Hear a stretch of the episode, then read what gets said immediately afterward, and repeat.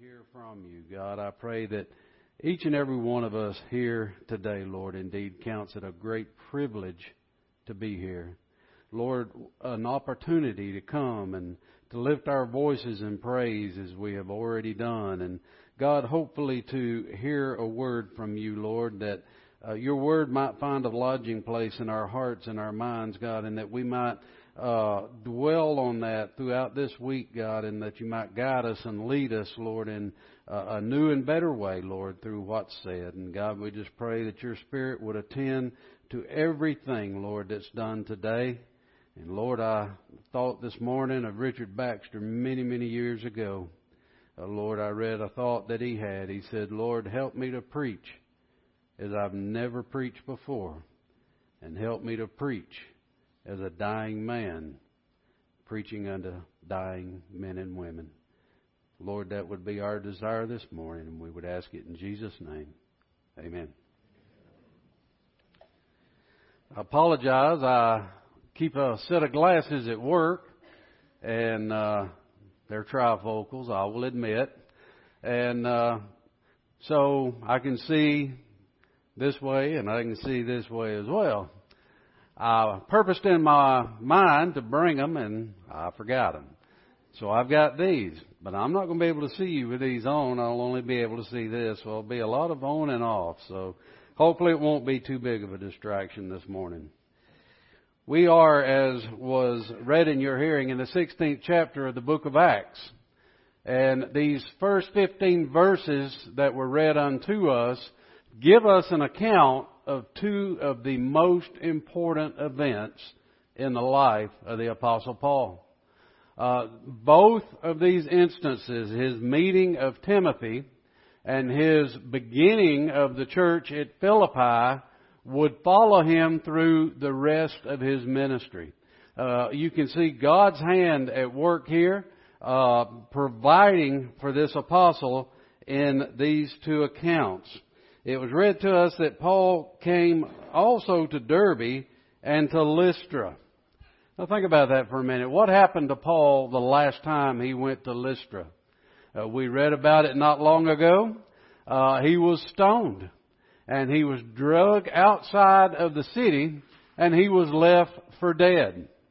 I've got to believe that the apostle Paul was a very, very stubborn individual. I don't believe you was going to hold him down. I believe once his eyes and his focus and his vision got set, he was going to go where he was going to go and do what he was going to do as long as the Spirit would allow him to do so.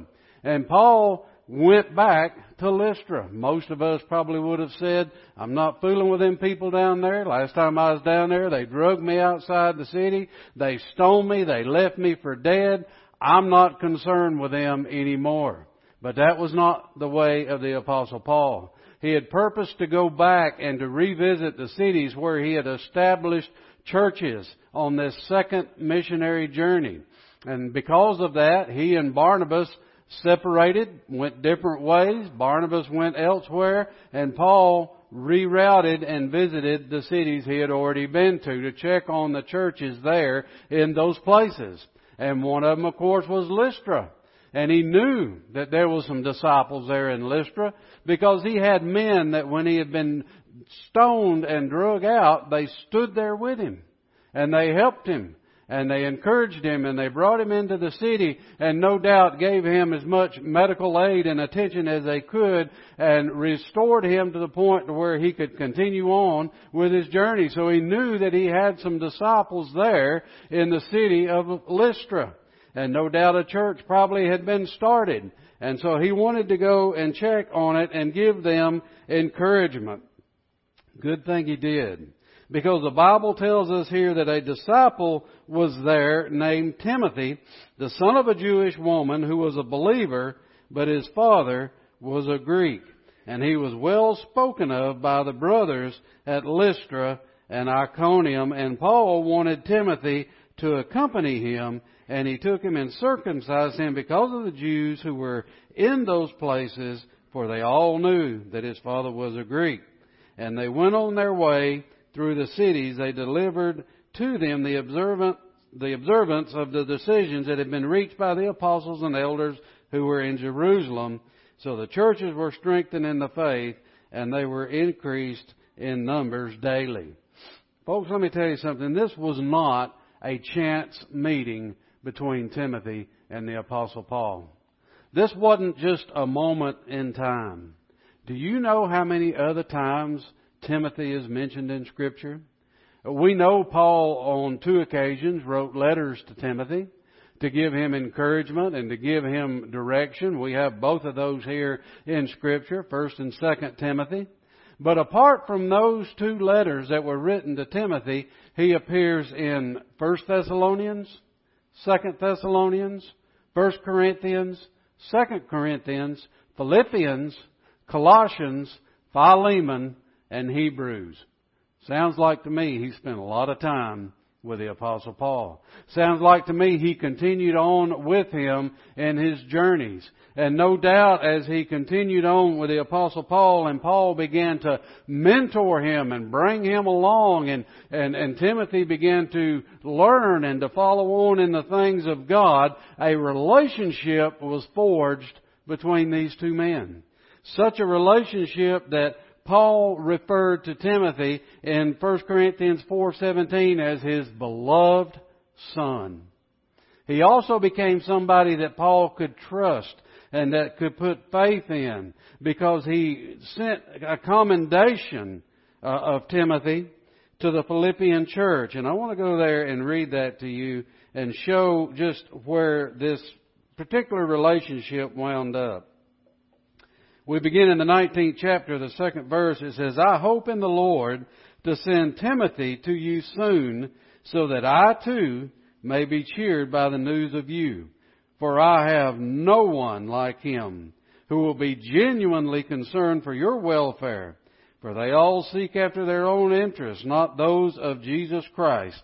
But you know Timothy's proven worth, how as a son with a father he has served me in the gospel. I hope therefore to send him just as soon as I see how it will go with me. And I trust the Lord that shortly I myself will come also. What a commendation of this young man Timothy by this seasoned apostle by the name of Paul. He had come to be able to place a trust in Him to know that He would deliver the same message, the same words, have the same care and the same concern for the people as the Apostle Paul himself had. That's a great asset to have. That's a great uh, a person to have in your corner. Let me tell you, we all need people in our lives. We all need people we can rely on and lean on and depend on. I look out over the congregation this morning and one of the things that has always struck me, in my mind at least, that is a strength of Church of the Apostles is I see all ages. I see younger people. I see middle-aged people. I see older people. And what an opportunity there is here at this church to follow through with the exact same things that took place here between Timothy and Paul and put it in action here in this church. Let me ask you younger people that are here today. Do you have somebody here at Coda Church that you would go to and you would depend on and you would ask questions of and that they could become a mentor unto you? Let me ask you older people something. Are you living such a life in front of these people here in this church that that person would be drawn unto you? That that person, maybe not even really knowing in and of themselves why, but they would be drawn unto you because they see something in you that they can put their faith and trust in. Not that they're looking at you per se. Certainly our gaze is at Jesus Christ. But even the apostle Paul himself said, be ye followers of me even as I am of Christ. We are to set an example of a Christian that people would be drawn unto us and they would feel comfortable coming unto us and asking us, asking us about spiritual things.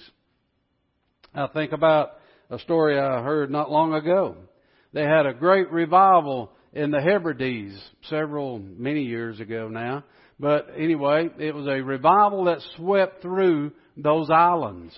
And one island in particular was an island that was called Lewis.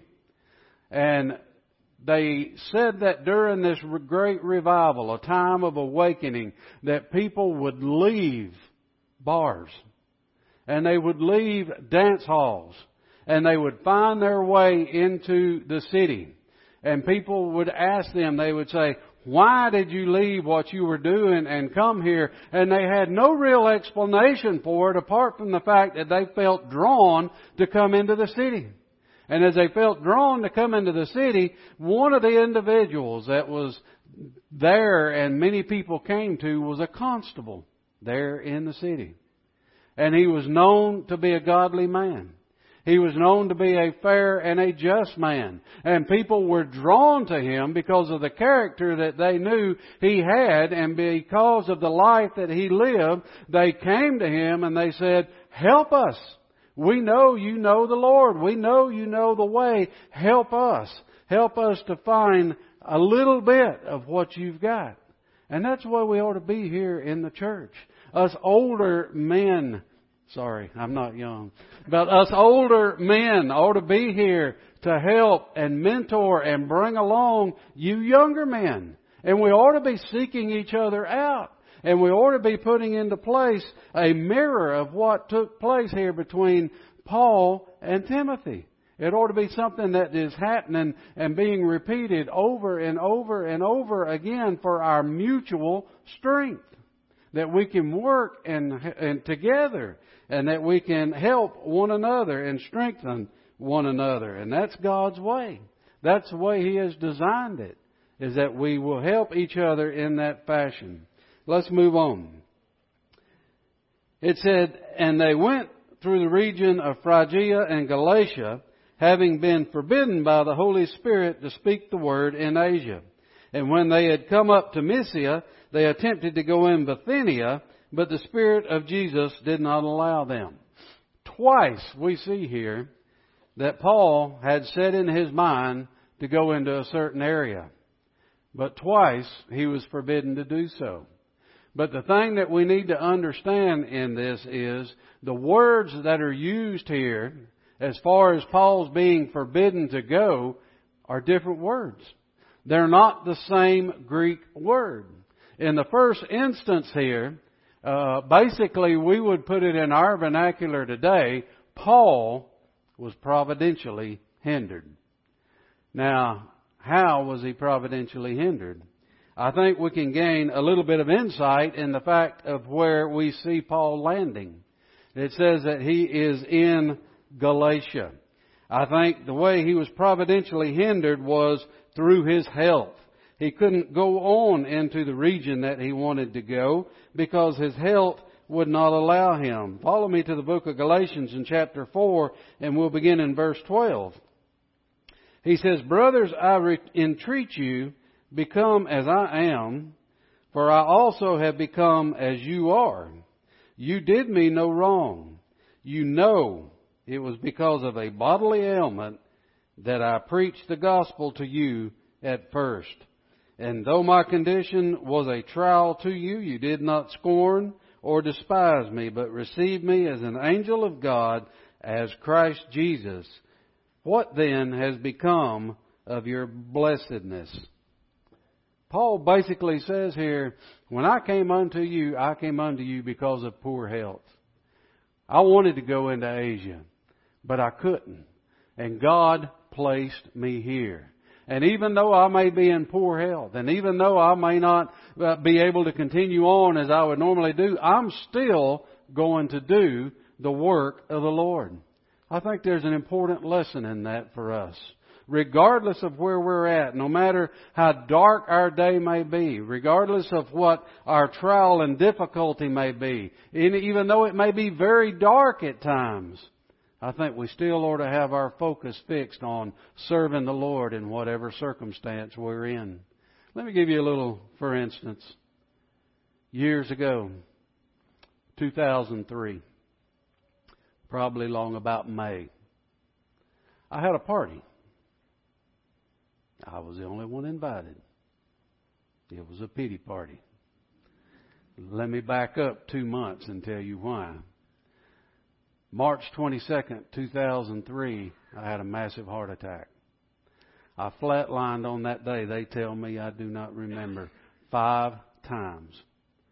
I got a free helicopter ride. Well, it wasn't free. But I got a helicopter ride to St. Joseph's Hospital in Atlanta, Georgia. They were able to stop the heart attack, uh, and they were able to help me to where I could eventually leave that place. But in the midst of all that, I lost half my heart function. And I remember those first days I was so weak in my body. And again, this was probably long about May. And it's still very weak. And I couldn't even hardly walk to the mailbox and back without being winded. And I remember I was there on the treadmill that night. I was doing all I could do to try to get my strength back. I'm kind of like Paul. I'm very stubborn. You're not going to slow me down. You're not going to stop me. Uh, my wife's sitting back here. She's got some favorite words. Those words are, you're doing too much. You need to slow down. And when those don't work, her favorite word is stop. I generally keep going, but nonetheless, I was down on the treadmill that night and I could only even then walk in about 10 minute increments because I would get so winded. And I remember as I was walking and I was having my little pity party and I thought to myself, will I ever have strength enough to stand in the pulpit and preach the Word of God again? Will I ever have breath enough to stand and go for the duration that it takes to be able to present a message unto God's people? And I was just sitting down there and I was having my little pity party. I got done with the treadmill. I went upstairs. I sat in the chair. Knock on the door. I go and I open the door, and there stood two young men. You've seen them. Black slacks, white shirts, little placards identifying themselves as elder so and so and elder so and so. And no sooner than I opened that door and saw those two young men, God spoke to me and He said, You don't have to go. I can bring them to you. You can be right here in this place and I'll bring people to you to share the Word of God. Let me tell you something amazing about that. A solid hour they stood there and we sat down and talked that night. As they started to leave, they looked at me and they said, Can we come back next week? I said, You absolutely can. So they came back the second week and we talked some more. And they said, where do you go to church? And I told them. Lo and behold, they showed up at church that Sunday morning. And they said, Can we come back again? And I said, You absolutely can. Three straight Tuesday nights, those young men came to my house and I was able to share the Word of God with them. And they went to church with me where I knew they would hear the Word of God. In the midst of my dark time, I still had the willingness and God opened a door for me. And that's what God did here with Paul. He opened a door for him in the midst of his dark days and in the midst of his temptation and in the midst of his difficulty he still was able to serve God in that place. I don't know what's going on in your life right now. I'm sure if we all took the time to tell our stories, they would be many and varied. But let me tell you something. Nothing is happening in your life right now that should hinder you from serving God that should hinder you from a desire to, to keep your fix and your gaze upon Him and follow Him regardless. And you don't know but what in the darkest days of your life, God may well use you the most. You want to know where I've done most of my growing as a Christian? wasn't in the good times. It was in the dark times.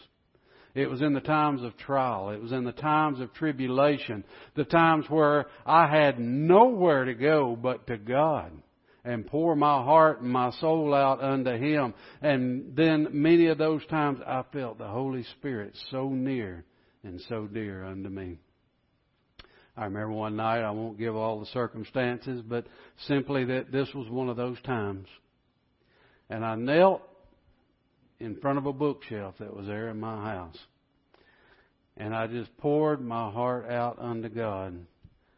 And I don't know that I've ever felt the Holy Spirit any closer to me than I did that night. It was almost as though somebody just come up with a big warm blanket and wrapped me up. And I just felt him so real and I knew that regardless of what happened in that situation, I was going to be okay because God was going to see me through. And we need to, even in the midst of our trials and tribulations and our dark days, keep our fix and our gaze upon the Lord. And Paul came to a point in his life where he gloried in his infirmities. Uh, he, he, he realized that they were from God. And if they were from God, they had a reason and they had a purpose. Let's go to the book of uh, 2 Corinthians chapter 12 and we'll look at verses 7 through 10 right quick. Notice what he says. So to keep me from becoming conceited because of the surpassing greatness of revelations, no doubt what Paul saw. No doubt what God had shown him. And we know there was a time where he tells us that he was caught up into the third heaven and saw things that God wouldn't even allow him to pin down. A lot of people believe it was during that time when he was stoned at Lystra that perhaps that was the time when he had that great vision. Perhaps he really had passed away and God brought him back to life and he was able to see great things. But nonetheless, notice what he says as he goes on here. Get back down here. So to keep me from becoming conceited because of the surpassing greatness of the revelation, a thorn was given me in the flesh, a messenger of Satan to harass me and keep me from becoming conceited. Three times I pleaded with the Lord that this or that it should uh, leave me, but God said to me, My grace is sufficient for you, and my power is made perfect in weakness. What a great lesson to learn. I mean, in our weakness, the power of God is still available. Uh, even when we're at our lowest, God can still show Himself strong and real. And God allowed this to stay to keep the apostle humble. Now he calls it a messenger of Satan. Well, certainly Satan sent it in order to try and hinder the work of Paul. But Paul kept his gaze on God and kept on anyway. And God worked through that situation in order to give strength that he might continue on. So then we see our second instance here. And we'll go back to Acts chapter 16. We know he wound up in Galatia because of physical ailment. He said, And when they had come to Mysia, they attempted to go into Bithynia, but the Spirit of Jesus did not allow them. Now, in this instance, this isn't providentially hindered. This is just the Holy Spirit speaking to the heart and mind of Paul and saying, No, you're not going there. That's not what I have in store. That's not where I would have you to be. And we all need to be open to the leadership of God.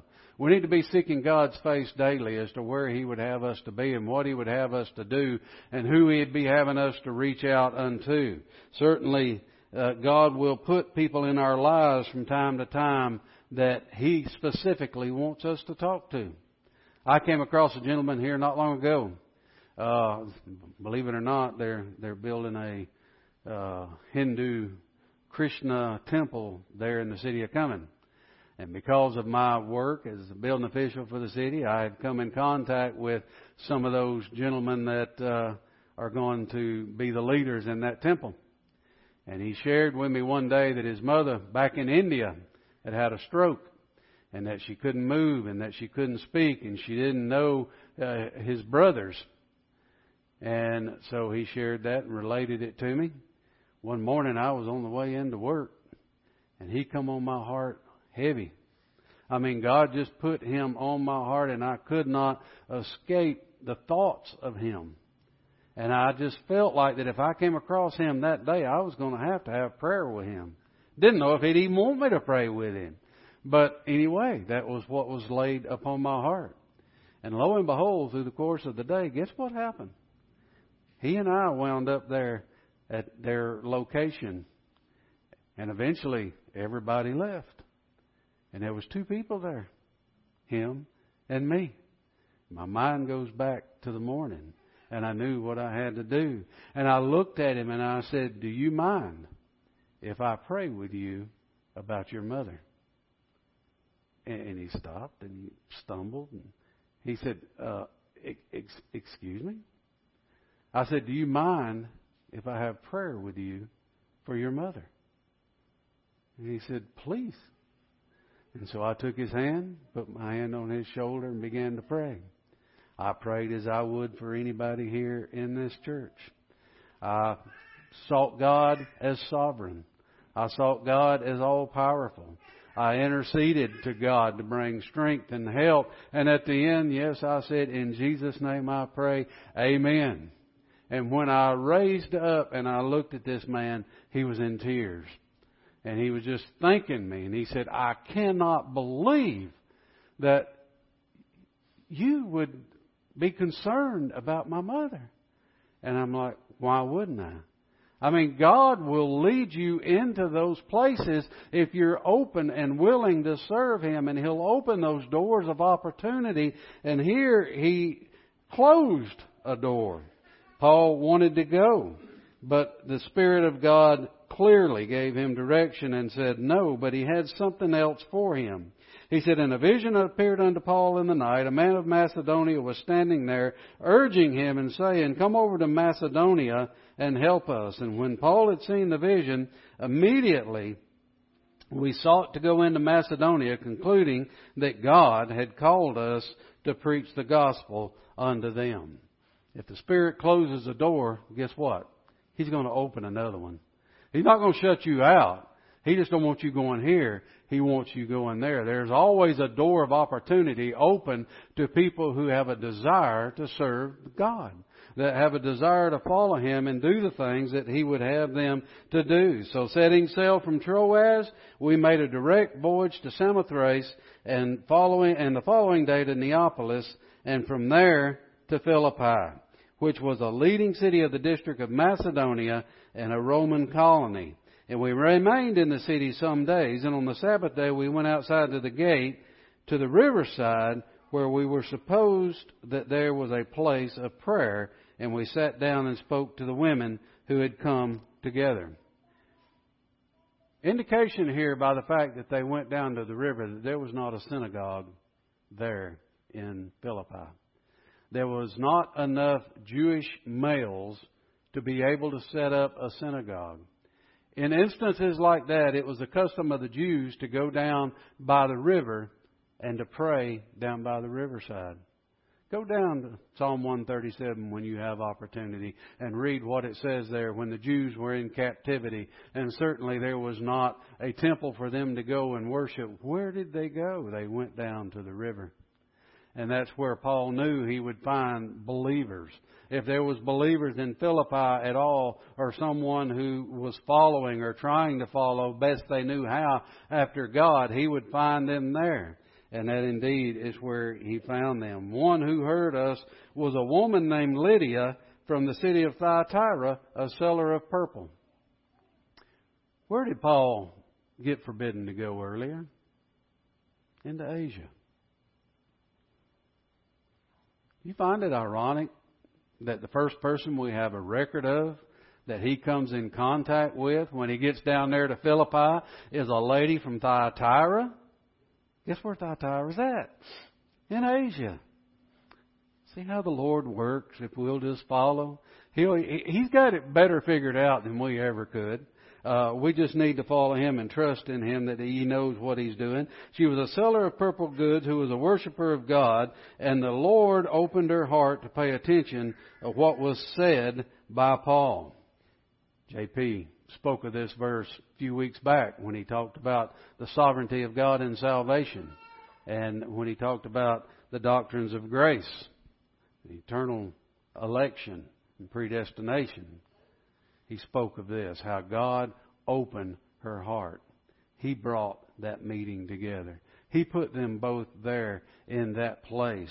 And indeed, he had someone who was a believer to a point, but needed a greater knowledge and vision. And it goes on, and after she was baptized in her household as well, she urged us, saying, If you have judged me to be faithful uh, to the Lord, Come to my house and stay, and she prevailed upon us.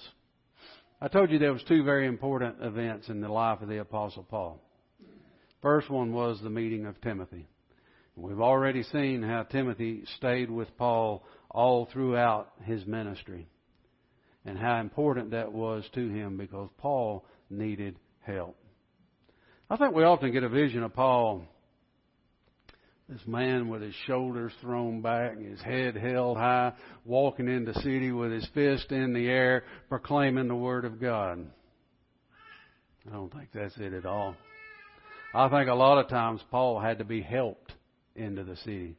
I think a lot of times he had to have somebody on either side of him carrying him in to the city. Uh, certainly, he might have had to have been led because his eyesight had gotten so bad. Uh, we talked about the church at Galatia there, and he all, said at one point unto them, he said, "You see how large a letter I have written by my own hand." He wasn't talking about the length of the book of Galatians. He was talking about the letters that he used because his eyesight was so poor, he had to write really big. But Paul wrote that letter to the Galatians himself. We know he had poor eyesight, but let's look at something else. We talked a while ago about being stoned. Can you imagine what that does to your body? Can you imagine what he looked like after being stoned and drug out and left for dead? Now let me add some other things to that. He tells us over in the book of 2 Corinthians in chapter 11 that five times he received 40 stripes save one by the Jews. The Jewish law allowed them in punishment to give somebody 40 stripes. They never gave 40 stripes. They only gave 39. You want to know why? They felt like they were being merciful. How nice. But you figure that up. Five times, 39 straps. That's 195 lashes. And may I suggest to you that's 195 scars. Every one of them, no doubt, peeled his skin apart. He says, Three times I was beaten with rods. I've tried my best to try and figure out what that is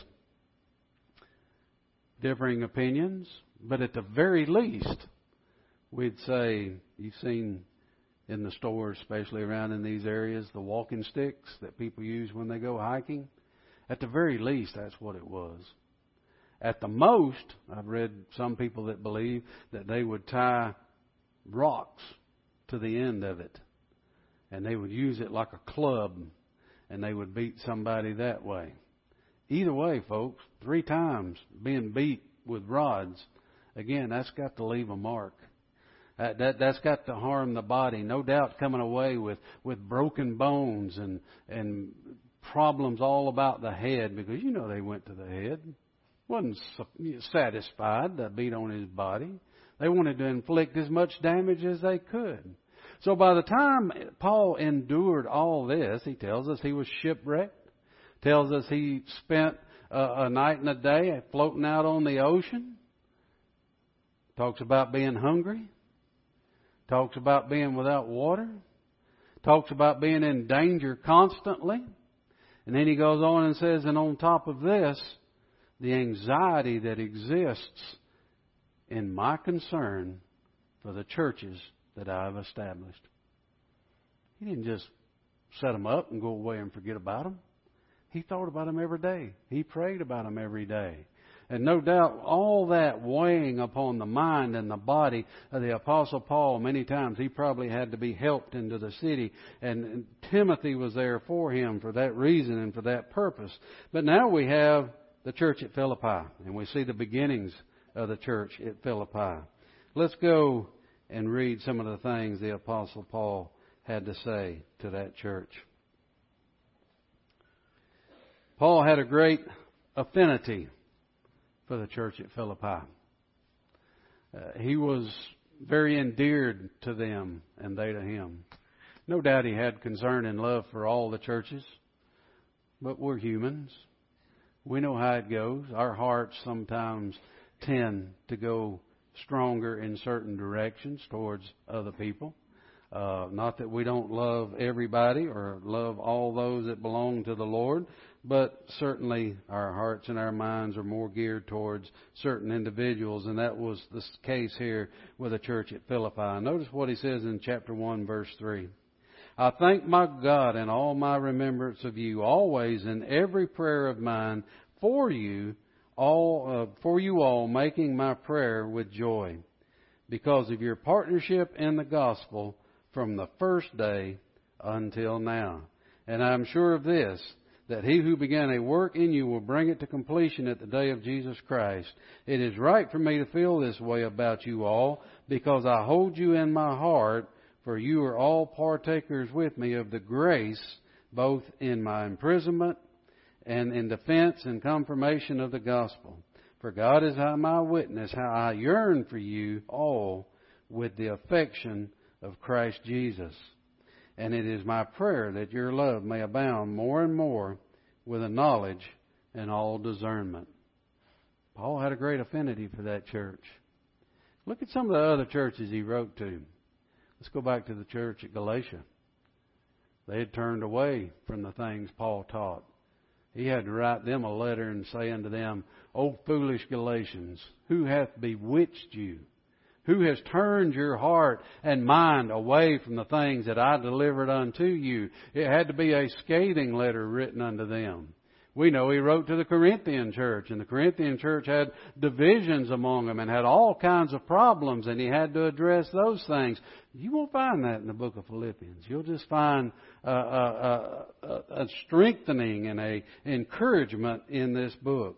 Let's go on to chapter 2 verses 1 through 11. So if there's any encouragement in Christ, any comfort from love, my participation in the Spirit, and affection and a sympathy complete my joy by being of the same mind, having the same love, being in full accord and of one mind. Do nothing from selfish ambition or conceit, but in humility count others more significant than yourselves. Let each of you look not only to his own interests, but the interests of others.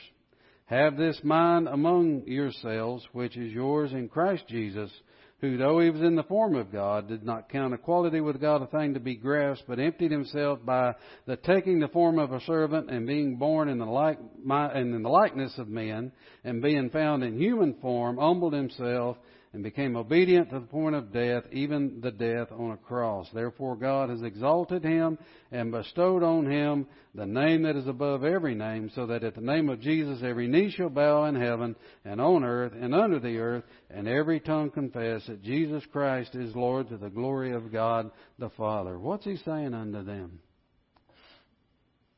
Humble yourselves together. Love one another. Don't be looking at your own interests all the time, but be looking for those that are around you that are in need. We're also told, are we not, to rejoice with those that rejoice and weep with those that weep? How often can you get under the burden of somebody else's problems and weep with them and cry out unto God for them and feel that same uh, sense of urgency and necessity? We ought to be able to. What does the Bible say about us? We're a family. If you're a believer, as I am this morning, I'm looking in the face of my sisters, my brothers. You're my family. I've got a blood family. Mother's gone, dad's still alive, got a brother, cousins, uncles, the whole thing. Grandparents have passed. I have blood family. But I'm going to tell you something. There's a sense in which the spirit family relationships can be forged that go far beyond anything blood can provide. I had a great set of grandparents on both sides, on my mother's side and my dad's side, and I loved them. But I pastored a church one time, and the congregation was primarily older individuals. I had a lot of grandmothers. And I had a lot of grandfathers. And as I learned a lot of things from my earthly grandparents, I learned some things from my spiritual grandparents as well. I remember the day that I left that church was my last Sunday there. One gentleman in particular came to me. I was probably about 40 years old. He was in his late 70s. He came, he took my hand, he said, I want to thank you. I have learned so much from you. And I looked at him. I said, You hadn't learned near from me what I have from you. And he looked at me dumbfounded like he didn't know what I was talking about. That's because he didn't try to teach me something. It came natural. It was who he was.